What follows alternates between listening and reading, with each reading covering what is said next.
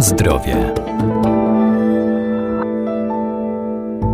Niewłaściwa dieta może być przyczyną dolegliwości ze strony układu pokarmowego, bo choć jedzenie należy do przyjemności czasami spożyte potrawy nie dają o sobie zapomnieć, mogą też obciążać wątrobę. Jak zmniejszyć dyskomfort? Przede wszystkim zmienić nawyki żywieniowe i ograniczyć lub wyeliminować z naszego jadłospisu produkty smażone czy wysoko przetworzone i wprowadzić dietę lekkostrawną.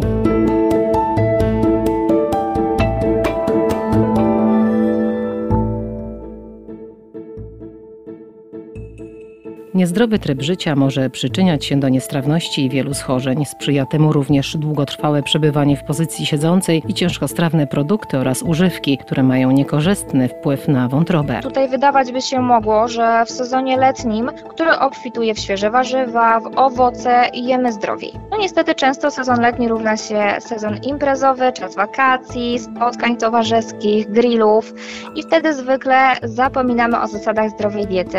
Dietetyk Urszula Moskal. Pojawiają się tłuste, ciężkostrawne posiłki, słodycze, napoje, często gazowane, e, no i oczywiście alkohol. I im częściej w ten sposób obciążamy naszą wątrobę, tym mniej czasu ma ona na regenerację. To prowadzi do nadmiernego odkładania tłuszczu w wątrobie, stanu zapalnego, zwłóknienia, no i w konsekwencji do marskości. Tutaj przestrzegam, szczególnie przed e, stosowaniem drastycznych diet, zwanych diet cud, jakieś panaceum, głodówek, które mogą tylko pogorszyć sytuację. Najlepsze, co możemy zrobić, to po prostu przestrzegać zasad zdrowego odżywiania. Pamiętać o regularności posiłków, mniejszych porcjach, właściwej obróbce termicznej potraw, czyli tutaj zmarzenie zamieniamy na duszenie, pieczenie, gotowanie, gotowanie na parze. Mm, zwracajmy też uwagę na pochodzenie i stopień przetworzenia produktów w naszej diecie.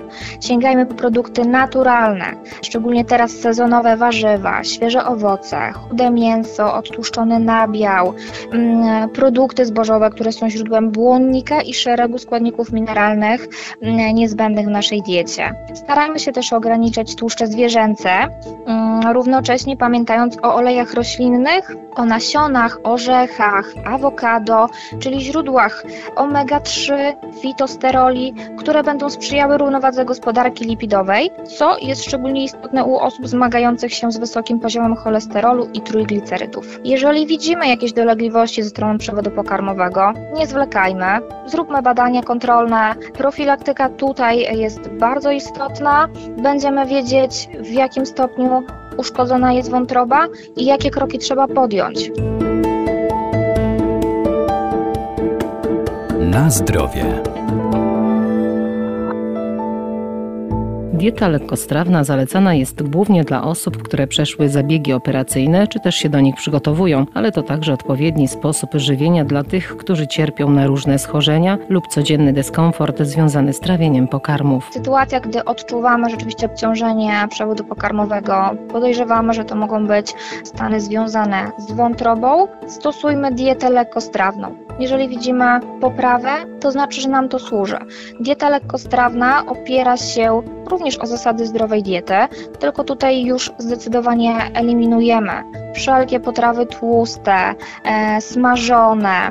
No, często też musimy zrezygnować e, z surowych warzyw na rzecz gotowanych, pieczonych, duszonych. W żadnym wypadku nie wchodzi tu w grę e, alkohol w diecie lekkostrawnej.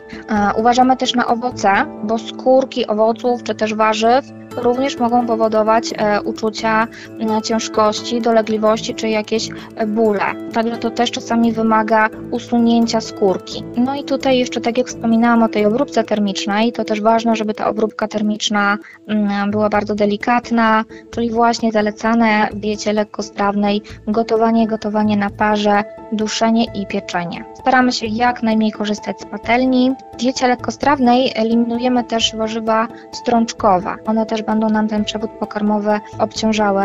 Jeżeli chodzi o pieczywo, to tutaj staramy się też wybierać takie, które tolerujemy. Wiadomo, że zdrowsze będzie to pieczywo mm, pełnoziarniste, naturalne, na zakwasie, ale nie każdy e, będzie je tolerował. Wtedy sięgamy po zwykłe pieczywo białe, które jest bardziej delikatne dla naszego przewodu pokarmowego.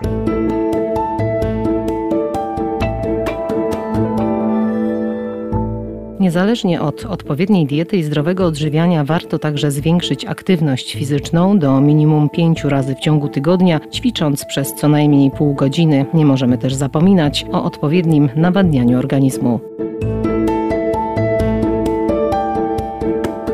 Na zdrowie.